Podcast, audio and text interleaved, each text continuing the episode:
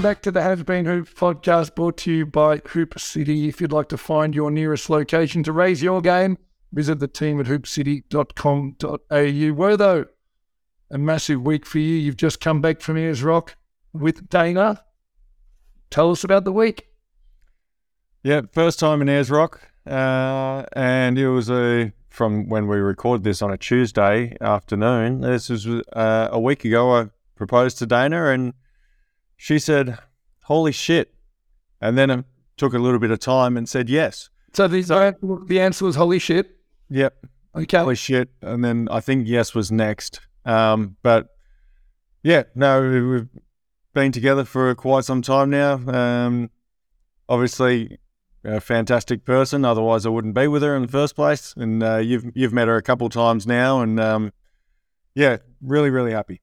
Well, it was interesting. We we joked about it sort of for so long that we uh, you you were seeing her through COVID, and normally we would have had 150,000 catch ups by then. But it took me what two and a half years before I actually met her and figured out she was real. And we went down and watched uh, a West Coast Eagles team play against the Hawthorn Footy Club, and we took a few friends down. We took Saban, the Guru, down, and we thought this will be good. We'll catch up with Dana after the game. They were up and fell in a hole. And it was one of those games where you knew that uh, the team was going to be, or the coach was going to be no good after the game. And we'd agreed to meet at the race. I know you know this story, but I still think it's funny. Um, as she was trudging off, she's kind of looked up and probably figured, it was the tall one she was meant to look out for.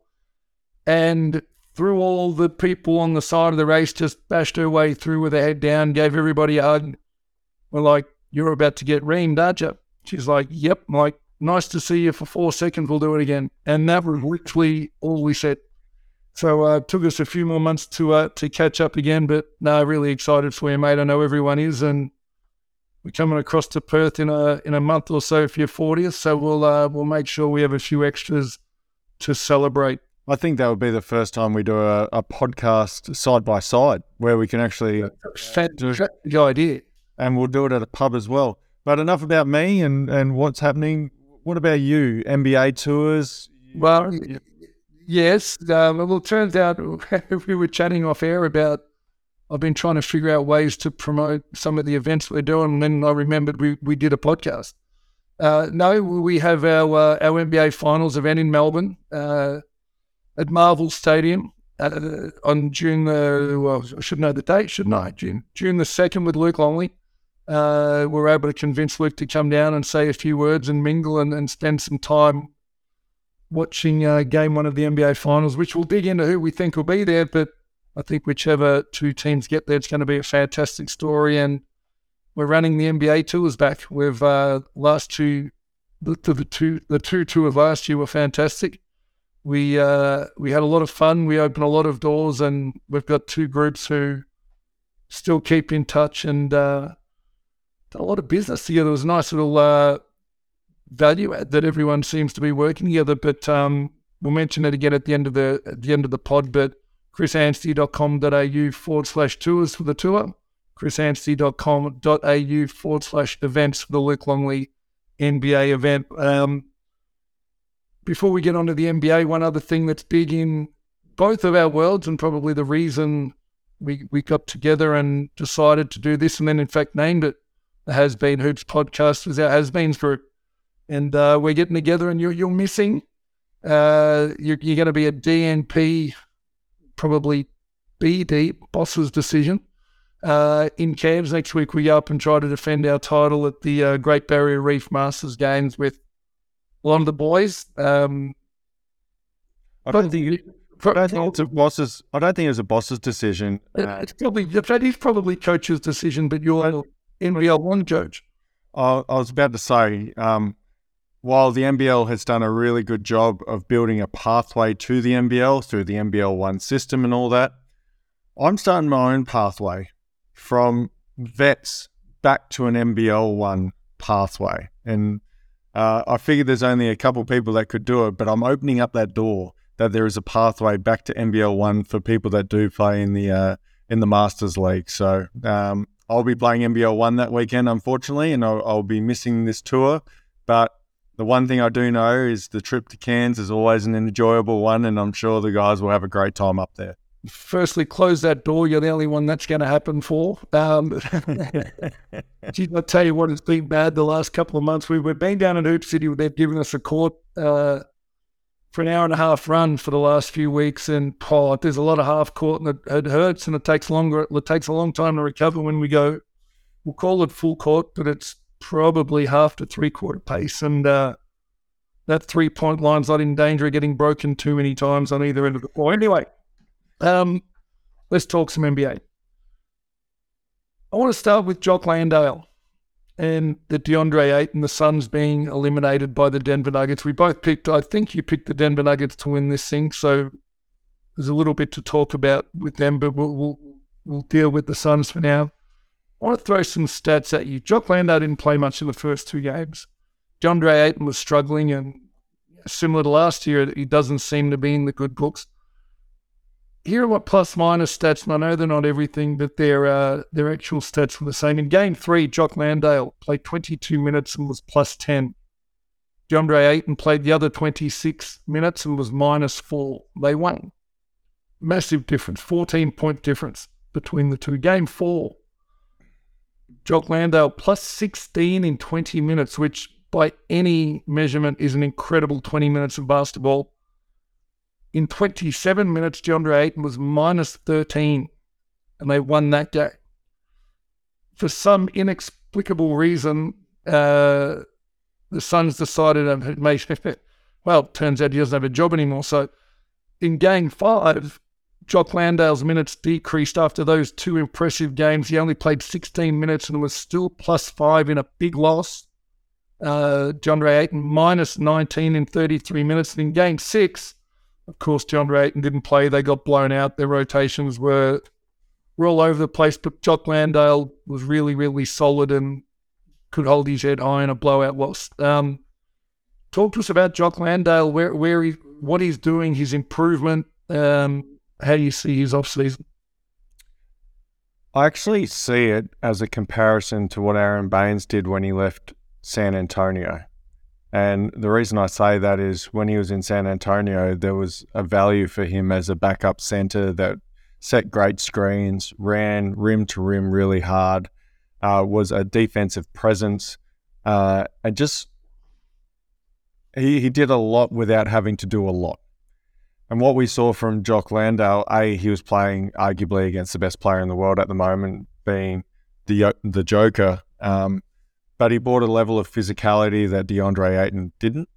Uh, I also thought that he ran the lanes really, really hard, and I, I, think that's something that you can speak to as a big that's been in the NBA of how valuable that is to find someone that is just willing to run, not knowing if you're going to get a touch or not. But he put himself in the right position, and when he when he did do that, it dragged the defense down to leave Booker and KD more open, not just for the three point shot, but to get into the teeth of the defense with their penetration, especially Booker with his mid range game. Where does that leave him? I don't, I don't know. Because I look at DeAndre Ayton similar to Chris Paul now, where come finals time, I just don't trust him. Uh, Chris Paul, I don't trust because of injury. DeAndre Ayton, I don't trust because he's proven when it comes. Let's assume those two are not there which the strong rumor is neither of them will be returning. There are various rumors going around. My hope is that he stays. And similar, you mentioned Aron Baynes, I'll mention Matthew Dellavedova. I think there are a lot of players in the NBA who have really solid seasons. Some have great seasons and chase a little extra money, which is their right, but don't understand, don't truly understand the value of playing alongside a superstar or two that allows them to just be, when I say just inverted commas, to just be a role player. And that's exactly what Jock can develop into in the NBA. And it sounds crazy to say that Nikola Jokic may very well have been the perfect matchup for him. There was zero expectation. He wasn't going to get beat with foot speed, which is one of the areas Jock still has some work, some work to do. And when the playoffs rolled around, everybody in the world knew that Kevin Durant and Devin Booker were going to shoot the ball, so there was very little responsibility on the offensive end. And Jock is a very good positional player at both ends of the floor, so it's worked out really well for him. My hope is that he stays, and if he doesn't, you know, similar to Delly, I, I hope he goes and places himself next to another superstar where he's allowed uh, to succeed in whatever role it is they give him, and it'd be a complementary role. No, I couldn't agree with you more, and I'd love for him to stay there as well. I think at the end of the day, if you can position yourself next to those two stars, and let, us face it, Phoenix's uh, biggest kryptonite throughout this was their lack of depth. Um, so if you could trade pieces for a Chris Paul and DeAndre and be able to bring in more uh, value and depth to your team, like I think we said it in the the podcast with Mo, like if you're relying on Landry Shamet to play more than two minutes, I don't think you're an actual genuine title contender at the end of the day. Um, but what Jock did was just put himself in a great position going forward into free agency to make a decision of where he wants to play as well. And hopefully, I'd like him to stay in Phoenix, but if he goes elsewhere, he gets that same opportunity to be that uh, rim running big, uh, rebounder, defensive, physical presence. And you know what? He made me feel just that little bit better about what he's capable of doing with the Boomers going forward as well. Well, spot on. Now, the other big news to come out of this series the last 48 hours was that uh, Coach Monty Williams got fired. Um, we we had now look. We don't promote this podcast widely. We love everybody who listens, and we'll get around to telling more people around it about it next year. But um, our mate Dan Ewing up in Sydney's uh, sent through his listener question, and it, we could not have asked a better question. I'll, I'll let you go with your reply. Is firing Coach Monty Williams the most bonehead, knee jerk coach firing in the last few years? Is the owner trying to swing his dick? I love the I love the move Ishbia made for KD, but, my, for KD, but my goodness, two starters out, coaches are often scapegoats. But damn, now take into account Monty Williams last year coached the Suns to the best record in the NBA, won Coach of the Year. Uh, didn't have a lot of time with KD this year. Um, first of all, thanks to Dan Ewing, mate. We appreciate you listening. But were they your thoughts? Well, my my response to this was hard to justify when KD only had eight regular season games to gel with the team. CP3, another injury in postseason, and lack of bench depth isn't Monty's fault. He can only deal with the hand that he's been dealt with to him. So I'm sure one team's trash is another team's treasure. That in the last 24 hours has turned out to be Milwaukee that have expressed interest. Look, as an owner, you can go two ways. You can keep things the same or you can make a change. Now, the first change they made was to bring in KD, as Dan said, which I think everyone goes, wow, having KD and Booker side by side on a wing is pretty damn impressive. And for another three years to the might it might be two, but for another three years as well. So yep, we give him a tick for that. Yep. Um, on the surface, I think it it's harsh to fire Monty Williams. And then the more more I thought about it is maybe they do need a change. Maybe maybe you know, there's a lot to say about having some continuity in what you're doing and and we've seen uh, in AFL circles how that has worked to a lot of uh, but who needs to change? There's been such high turnover. If they'd have the same roster, I mean, who needs to change? Well, and this is the hard thing. Only time will tell if this is the right play or not. And it all dependent on who they've they've come out and said that they want to try and take Ty Lue from the Clippers. I don't know if that's the right answer going forward either. I think where most of us sit in the basketball circle is we know that Monty is a great man. Right. And maybe our judgment is being clouded by us thinking that he's a great man, but some of his decisions, like playing DeAndre Ayton a ton more minutes in game five, made zero sense to me on on reflection. So this will be a time will tell situation, but um, one thing I know is Monty will get picked up by another team ASAP, Absolutely good. He's got of every other. What what what did you what what did you think of it? I thought the same was Hart. If he'd had the same, if he'd had the same core now for four years, maybe. And if they, if they were eliminated at the same time and they couldn't, get, but they've just turned over the entire roster and never gave him a chance to work with it. I, I don't know how Monty Williams coaches Kevin Durant. We, we never really got the chance to figure that out. I thought at the very least he deserved the right with how successful he'd been at that club to the absolute very least get his teeth in the next season and see if the relationship with Durant, Booker, and Monty Williams, with the benefit of adding some pieces in the off season that they couldn't get in the trade work. Uh, so interestingly enough, it turns out, and I read this one online, was that every single coach with the best record in the NBA for the last six seasons is no longer with the team that they had the best the best record with, which is crazy. So looking back, the Bucks. Well, here we go: Monty Williams, Budenholzer, D'Antoni, and Quin Snyder. So the teams with the best record the last six have been the Bucks, the Suns, the Jazz, Bucks twice again, and the, and the Houston Rockets. Neither, none of those teams have the coach that led them to the best record in the NBA as we sit here today, which is crazy to me.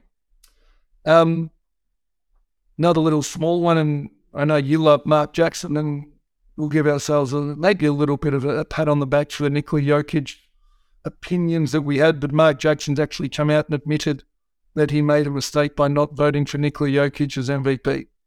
He went went public, and admitted he made up. He says it was an honest mistake, but maybe he's starting to see some things that more people have seen uh, for a lot longer than what he has. Clearly, did you see Bogut's tweet responding to that? Just out of curiosity, I didn't.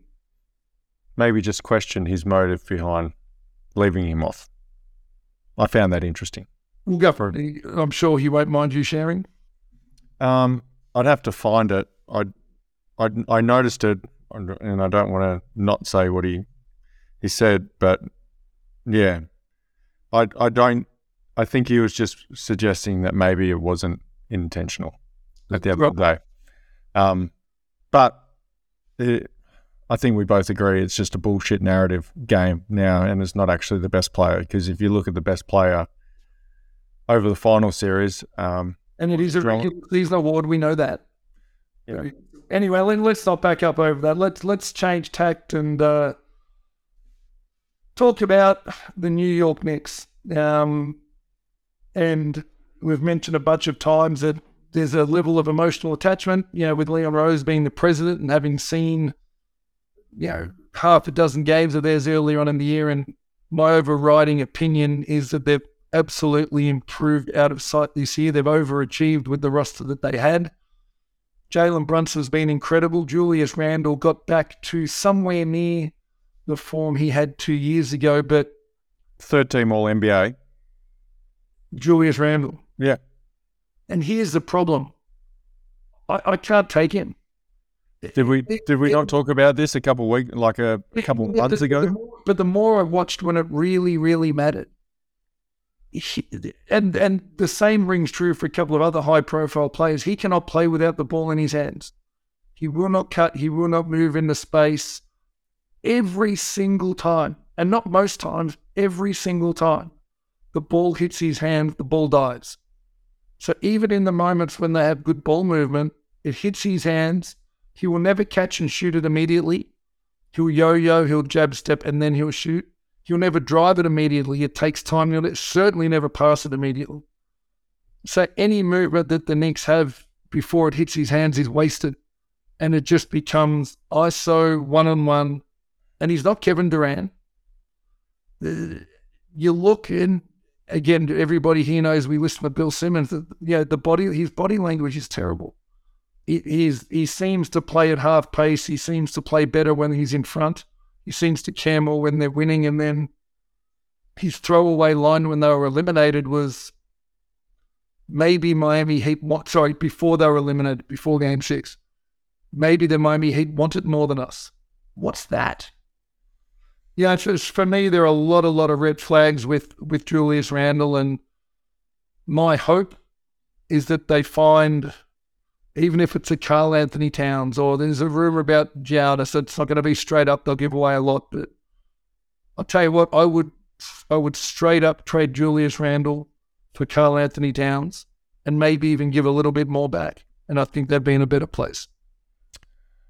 I remember one of our early podcasts, we talked about Julius Randle, and I said that he's absolute fool's gold. He's like thinking that you've got a Jordan rookie card, but finding out it's not Michael Jordan's rookie card, it's Jordan Poole's rookie card that you've got at the end of the day. Um, and the two responses between what you said of what Julius Randle said of uh, maybe they wanted more versus a Jalen Brunson response of we've got to get better and specifically I need to be better for us to win this series is a look into the leadership of the two most high profile players on that Knicks team. You had your third team All NBA player saying they want it more, and you've got the guy that the Knicks didn't even know that they needed uh, when they traded for. Well, obviously Leon Rose knew what he was trading for, but the rest of the NBA um, universe was like, you missed out on Donovan Mitchell, yada, yada, yada. Uh, this is why Jalen Brunson is a winner in general. Uh, and he's only going to get better at this stage. And he put in some great performances in this playoff series as well. Couldn't agree more. Piss off Julius Randle go get someone like a Karl, and it's hard to say even Karl Anthony Towns because I hate that fucker too. And I'm just letting my emotions come out right now. But you know what? Style of play, he's a perimeter big, he's more size. Yeah, I still think it's an upgrade. It's not it's not ideal, but it's an upgrade. I'm fascinated think- what they do. You know the interesting part before you finish? Jalen Brunson knows that he's not a number one guy in a championship team. That's the difference. He knows he needs the number one guy to win a championship. He's egoless, mm-hmm. which is such a rare thing in the NBA to be on a big salary. Everybody in New York knows it's his team. Perhaps, and I think in that in his heart of hearts, he knows too. It's not Julius Randle's team. It's Jalen Brunson's team, and he knows that he needs a, a wingman. He knows he needs a number one guy if they're to be legitimate. Yeah, I I would like to see a another blue collar hardware. I mean, you you see the Knicks fans that they just crave it. Like they love Jalen Brunson now. They love Josh Hart the way that he came in and did. We they liked Hartenstein the way that he just competed, uh, even though he was down on talent versus some of the, the guys on the Miami team. He competed at least, and the the crowd ate it up. Julius Randle doesn't fit that mold. He's not blue collar. He's yeah. He's, he's... So congratulations to the Miami Heat and, and to Jimmy Butler. We, we've spoken at length about them. We'll leave them until our next podcast. And I'll tell you what, it's going to be fascinating. That zombie Heat versus the Boston Celtics is going to be fun. And the Celtics are there. They, oh, Philadelphia, if they're ever going to have a chance with Joel Embiid to win one, you would have thought it was opening up for them this year. They had the chance to close out at home. They're up in the fourth, and they went to shit. And and it all seemed too hard. Again, body language and I mentioned the two high profile guys. Guys, talk about two guys who can't play without the ball. Joel Embiid and James Harden. You watch them when they're on the floor together. They just stand until they catch the ball. Unless uh, unless Embiid's jogging to set a screen or, or short rolling. Can I, can I ask you? Do you blame? Do you blame? Why? Do you blame Embiid? Do you blame Harden, or do you blame Doc Rivers? I don't know. I don't. I'm not in the walls, but it's. I, I think part of it, when you look at, I mean, or, or do you blame the people who put the roster together that your two stars are slow? so and can't play with pace. And for whatever people say about Joel Embiid defensively, we, we know Harden can't defend. Embiid can, but he doesn't. He picks and chooses his times, and there are a lot of possessions he takes off.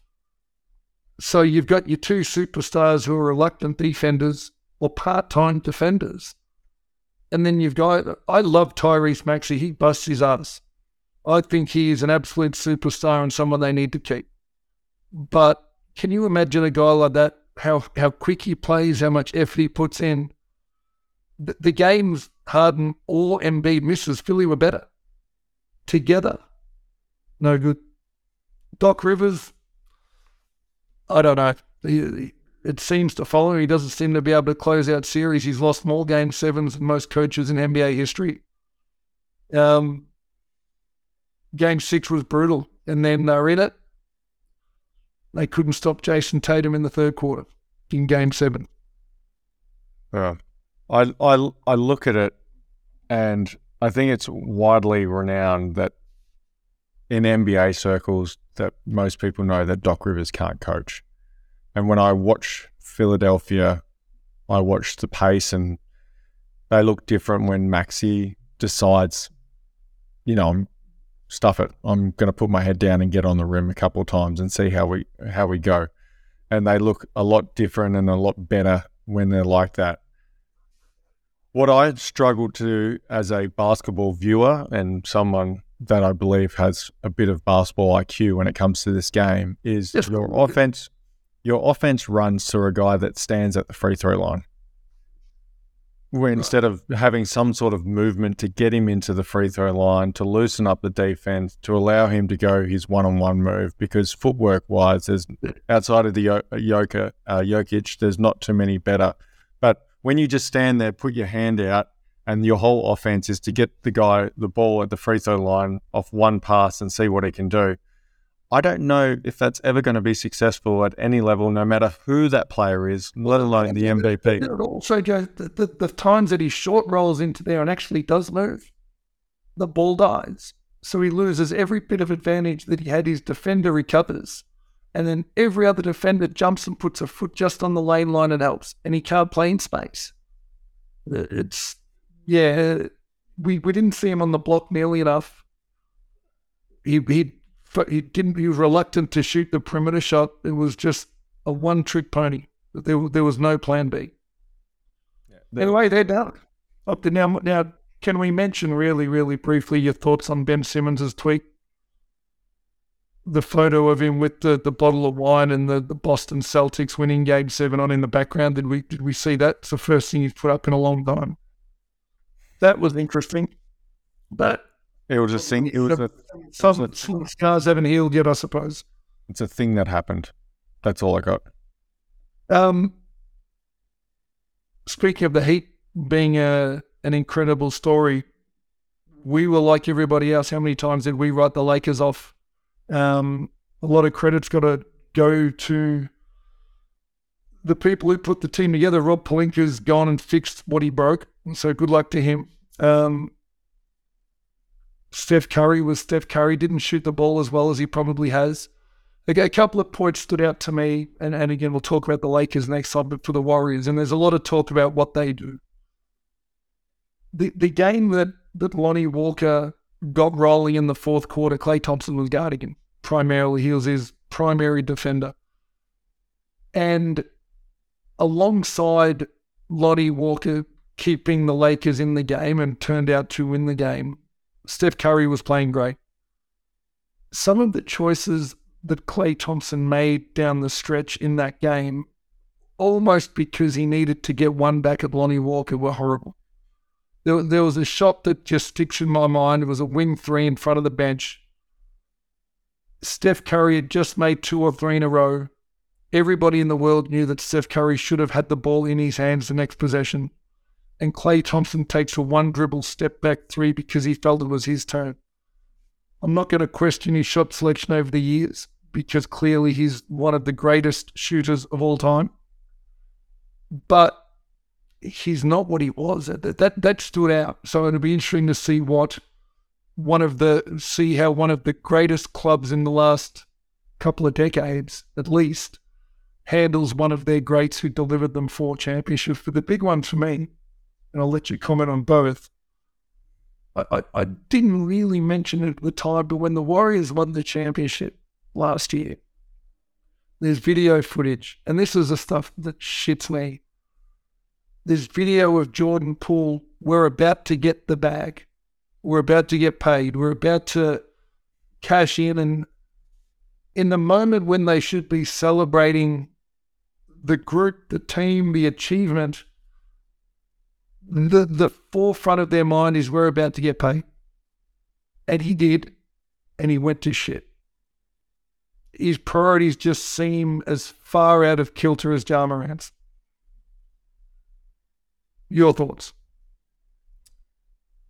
I've got one overriding thought that um, probably answers or responds to both the Klay Thompson thing and to the Jordan Poole thing. When the late uh, when the Warriors started this dynasty that they've built, it was built on three guys being Steph, Klay, and Draymond. And they were able to complement their team with vets that were willing to take less, but understood their role being a Livingston, Andre Iguodala, Mo Speights, etc. Yep. Now they're at a stage where they're Steph, Klay, Draymond are all much older. And the people that they're trying to fill in those roles because they're already old are the younger guys like your Kuminga, your Moses Moody, and and Jordan. There's a succession plan. Yep. Now those younger guys do not understand the sacrifice necessarily. They've won a championship, but they still don't understand the sacrifice required by those guys like Livingston and all that that they put in to be able to make those three great. So they're in an interesting position going forward of do we play the younger guys more or do we ship the older guys out? Now, I think as a basketball fan, I'd love for them to all stay at the Warriors and whenever they decide that it's done, they they deserve that in a lot of ways, but basketball has changed so much that rarely does that happen now. That people get what they want or deserve as far as a basketball club because everything is ran as a business. We already know that Bob Myers is likely on the way out. Um, whatever is, if he goes, Steve Kerr goes. Steve Kerr may go. What are they going to do with the contracts of Klay, Draymond? Obviously, they'll do everything they can to keep Steph. But besides it, like out of that three, Steph is the only one that you'd really want to keep possibly. Uh, you'd still want to keep the other two, but you'd be hoping to get a club a club friendly deal with the amount of money they're due to pay out already. Correct. So and and a huge luxury tax on top of that already. So I think they found find themselves in an interesting position where they're now. Do we hold on because we believe our core can still win it, or do we blow it all up and we will see the Warriors probably head straight back down the ladder like they were for the couple of years without Klay and all the other bodies that they were missing. So interesting times in the Warriors land. It sure is. Hey, um, any thoughts on Ja Morant, or you want to leave that one alone? Uh, yeah, he's an idiot. That's a thought. That's you're spot on. Um, the draft combines tomorrow. Where I'm, I'm going to be watching with interest to see who gets the rights to pick the Wembanyama. Um, where would you like to see him? Just real quick, where would you like to see him end up? Uh, I don't care. I think I think honestly, I couldn't give a shit. But he's a guy I can't wait to watch him. I just hope he's injury free and stays. That, that was a, that was about to be my point. the The one thing that I know is when you've got gifted, talented young players that are slight of frame, the NBA uh, what you need to do to get to that level sometimes catches up, and especially for young guys early. If he can stay injury free, that would be a blessing for all basketball watchers around the world. Um, but it's going to be a watch th- that space because we haven't seen too much luck on that that front recently. And you know what? As much as I'm looking forward to watching him, I'm equally as excited to watch Chet Holmgren next year as well. There you go. That, that how's that going to be for a matchup moving forward? That's that's going to be an absolute ripper. Now it's time for our Hoop City Raise Your Game segment, where we're going to nominate a player who's raised their game, and this we've narrowed down to three. We're not going to even mention anyone who needs to get into Hoop City because it's NBA playoff time. So here are your nominations. Were that I'm going to let you choose LeBron James who's taken his Lakers into the uh, the Western Conference Finals. 25 points a game, nine rebounds, five and a half assists, including his 30 points, nine rebounds, nine assist elimination game against the Warriors to knock out the champions. Jayson Tatum, 29 points per game in the Eastern Conference semifinals, 11.1 rebounds, which was extra. I thought that was something that went unsaid. uh, five assists, including his 51 point game, uh, seven against uh, the the, uh, the 76ers to knock them out. Nikola Jokic, 34 and a half points per game, 13.2 rebounds per game, 10.3 assists per game. So he's averaged a triple double to eliminate the Phoenix Suns, including his 32, 10, and 12 game uh, as they blew out the Suns in the elimination. The only yeah. stat, the only stat that you missed out is a good forearm shiver to a Phoenix Suns owner that deserved it at the time. So got him over the line, did it? That that got it over. Like I couldn't give it to Tatum because that is one good game out of what I'd considered to be a poor series for him. I agree. Honestly. Yeah, and LeBron LeBron has been great, but I think Anthony Davis playing at the level that he did helped the Lakers get across the line. Uh, Jokic did everything for the Nuggets, and he he was sensational. And as much as Jock and DeAndre tried, uh, there's something special about that guy and how he plays his basketball. Um, and I thought he was outstanding through that whole series. Well, Nikola Jokic, wouldn't it be great to say there's a Hoop City voucher in the in the mail on its way to you and come in and cash it in whenever you like. Hey, uh, Chris, uh, um, just quickly, we, I, and I think we're about to wrap this up, but. No, we'll get some more. Yeah. And going to the NBL just quickly. Yeah. Chase Buford. Not coming well, back. We literally read that an hour before we jumped on, and the Kings didn't take up his option. And you know what? We'd heard a little bit, even after year one and winning a championship, they were a little bit uneasy. And a lot of it was behavioural. Um, as successful as the club's been and as great as he's been for the club's success on the court, yeah, there are there are sponsors that that behaviour doesn't sit well with. There are kids watching the game it doesn't sit well with. Um, but the other part, uh, and perhaps you know, the rumor is that Chase wanted his NBA out clause, and the Kings wanted exclusivity in the contract. That could very well have been the straw that broke the camel's back. But I'll tell you what, however Chase Buford is measured, for a coach to walk into any professional league in the world and win two championships in a row. And people often underestimate it's difficult to coach talented teams to championship for the egos attached. I think he's done a great job. Uh, he hasn't had an experienced assistant coaching staff alongside him while he was doing it. Um, whoever, a lot less years in the making, but whoever takes his role, well, he's going to have very, very big shoes to fill, as we found with the Perth Wildcats when Trevor Gleeson left. That was a tough one to replace, and they missed. Whoever replaces Chase Buford, there's going to be a lot of pressure because that team and that city expect championships now. Yeah. I, I'm still surprised by the decision. Um, and I'm sure there will always be more stuff than the public is privy to when it comes to decisions like this at the end of the day. Do I think he'll be in the NBA next year? I do, at some way level. He'll be an assistant somewhere. He'll be an assistant somewhere. And you're right. Regardless of what it is, we should just celebrate the fact that this guy come in, won two championships, gave Sydney a championship that they were, they were dying for. Uh, not since Goorjian had they won a, a championship when they Goorjian did the three-peat. But they've been crying out, and obviously their owners invested a lot of money to get Sydney back on the map where they were. Because Sydney, when they came back, let's face it, they were not good as a club at all. But they fill out stadiums now. They've won two championships in a row. Regardless of what is being floated out there, he did one hell of a job as a coach and he got the oh, best out of some of his players. I don't think yeah. anyone disagrees with that. No, but I think we just got to. Sometimes it's easier to read into things and have a perception of what someone is, and obviously people will look at this and go, "He's won two championships, and they still don't want him, regardless of the NBA out clause or not."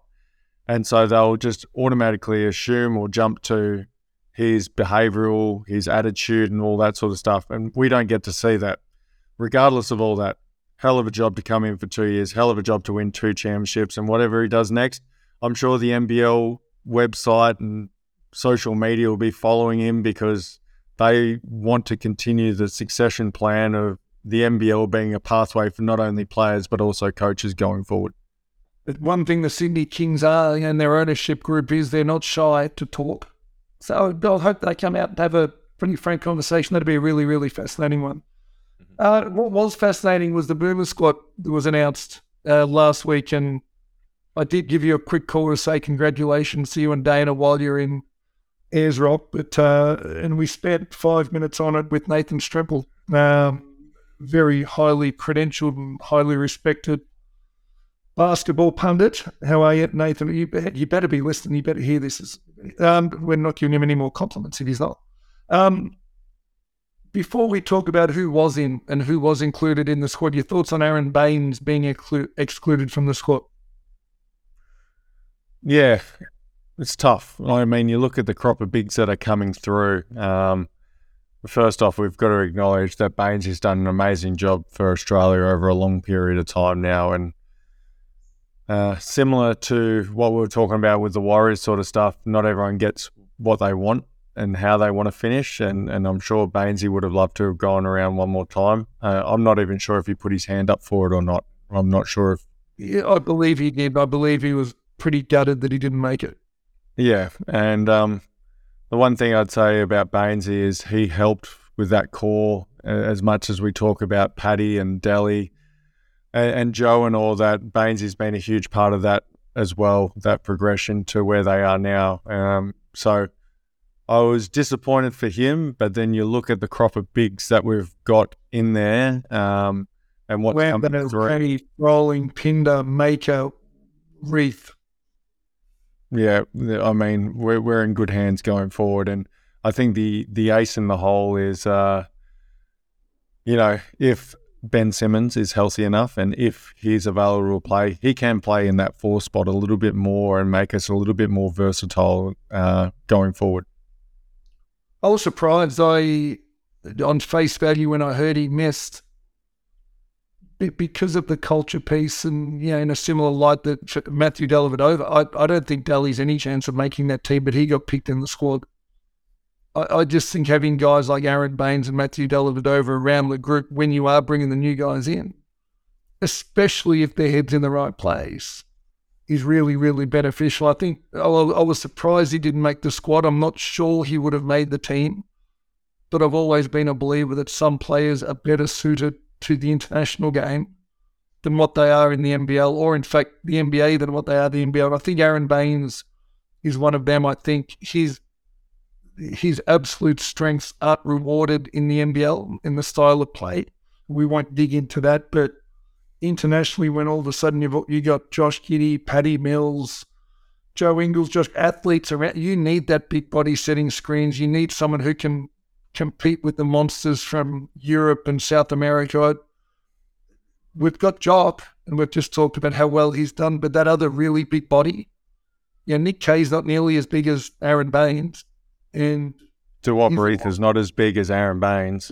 He doesn't protect the rim. I, I, think Aron Baynes is still one of the best vertical rim protectors. Might not be shot blocking, but verticality around the rim that I've seen in a long time. And I thought he might have been given the chance, so that was surprising. Um, I'm going to read out the group, and you tell me. And I think when I know when we, we chatted on the phone, we came up with the exact same team, which surprised me. Um, here's the squad Josh Giddey, Dante Exum, Will McDowell White, Matthew Dellavedova, Paddy Mills, Dyson Daniels, Chris Goulding, Joe Ingles, Josh Green, Matisse Thybulle, Jack White, Duop Reith, Xavier Cooks, Jock Landale, Nick Kay, Sam Froling, Keanu Pinder, and Thon Maker. Um, ben Simmons not on that list. We'll get to him last. Um, you want me to go over the team because I've got it circled in front of me? If you got off top of your head. No, I was drinking at the stage. I just happened to land on the same team as you. So go ahead. If you've got. Let's get through it We've got Josh Giddey, Dante Exum, Paddy Mills, Dyson Daniels. As wings, we've got Joe Ingles, Matisse Thybulle, and Josh Green. Of course, they can swing into the, the two or the four as well as as our four men. We've got Jack White, Duop Reith, And as our bigs, we've got uh, Jock Landale and Nick Kay. Now, the players who've missed in that team from our early selection, Will McDowell White, who I think is actually closer than what a lot of people think, Matthew Dellavedova, Chris Goulding, um, with the emergence of Dyson Daniels and with the, the ability to run Paddy Mills off the ball with Josh Giddey in the team. And he's getting to that same age as Aron Baynes is Xavier Cooks. Now, he's, he's a really, really interesting one. We, we haven't seen him internationally. He was MVP of the NBL. When you line him up against Jack White, do I breathe? It, oh, it's, it's a really interesting one, but we've got him missing. Uh, and the bigs we have missing Sam Froling, Keanu Pinder, and Thon Maker behind Jock Landale and Nick Kay. Um, is that how you still see it? Yeah, and the only one that I could see a swing for is the the Jack White for. Sorry, so let me be clear here. I've just named eleven. I've named eleven, and Xavier Cooks. I mean, I, as I said, it didn't quite I think we've got Xavier Cooks in. But, but, I think he misses if Ben Simmons becomes available. That, and we need to chat that they can't both be in the team. Um, yeah. Ben Simmons' is upside, his, I don't know, if there's anyone who can get the best out of Ben Simmons with the stage he's at in his basketball life and his life, it's Brian Goorjian. Yep. And as a group, it's the Boomers. And you know what? For that reason, you you make Paddy Mills, Joe Ingles become vital in that space too. Um, although you'd argue that Paddy Mills wasn't able to get that done this year at Brooklyn either. Um, yeah, to talk us through some of the tough choices in that, if you still agree with that team. Yeah, I'd, I'd, I'd echo the sentiments that Will McDowell White is probably unlucky in all of this. And like he's coming off a fantastic season. Uh, but when you do have the likes of Josh and Dyson, you, you've got a luxury there as it as it stands already. Um, You've got that skill set covered. Yeah, absolutely. And then where um, Xavier, I think, excels at the international level will be on the defensive end and his uh, ability to, to push. So if he is starting the break, and what was pleasing with his stint with Washington at the end was they used him very similar to the way that Sydney used Xavier, which was using him as a, a big point guard essentially and pushing the ball in transition. Now, if you've got someone like Xavier getting into the teeth of the defense early on in transition, that opens up shots for Josh Green, Paddy Mills, Joe Ingles going forward. Uh, and his ability to switch one through five and, and guard as well. I think there's value there. So if Ben Simmons does come in, he might be the unlucky one. I think it will be a toss up between him and Jack White and what skill set they actually want uh, going forward. Because that was the interesting one we didn't chat about on the phone is is Jack White, let, us say a swinging doors moments or sliding doors moments, good luck, Chris, and he found himself in the NBL is he MVP caliber? Is Jack, Jack White. White MVP? Yeah. I think he is, yeah. Yeah. It's interesting. I think he is. Yeah. He shoots the ball better. Yeah. Uh, Jack definitely shoots the ball better. Um, I think that Jack, coming off his Achilles injury, I think he was just starting to find his feet at the back end of the season before he left. Uh, but we saw him put up some big numbers in the, the G League uh, this season with uh, the Rapids.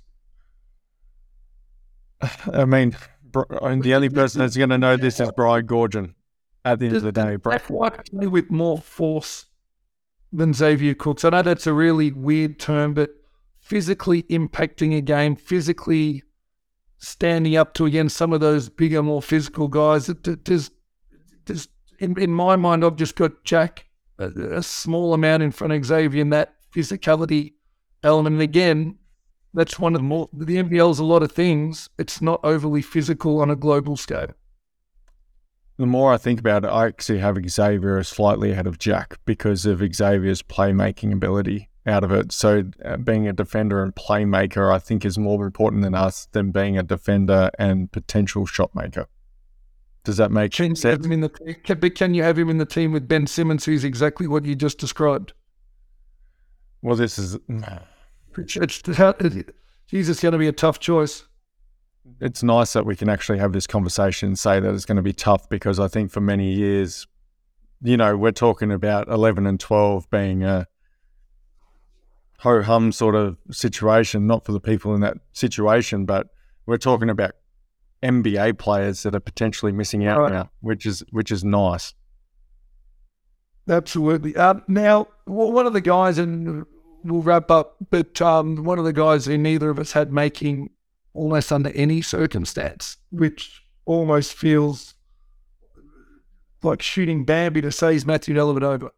Um, let's not underestimate the impact. You, you speak of the, the impact Aron Baynes had on the Boomers, what Delly's done. The impact that Delly's had at the Sacramento Kings as they changed their culture this year. And yeah, of all people, perhaps everyone outside of Steve Nash, Matthew Dellavedova has absolutely gotten every bit of talent out of what he was given. And I respect him as much as any basketball player I've come across for that exact reason. Um, we don't have him making it.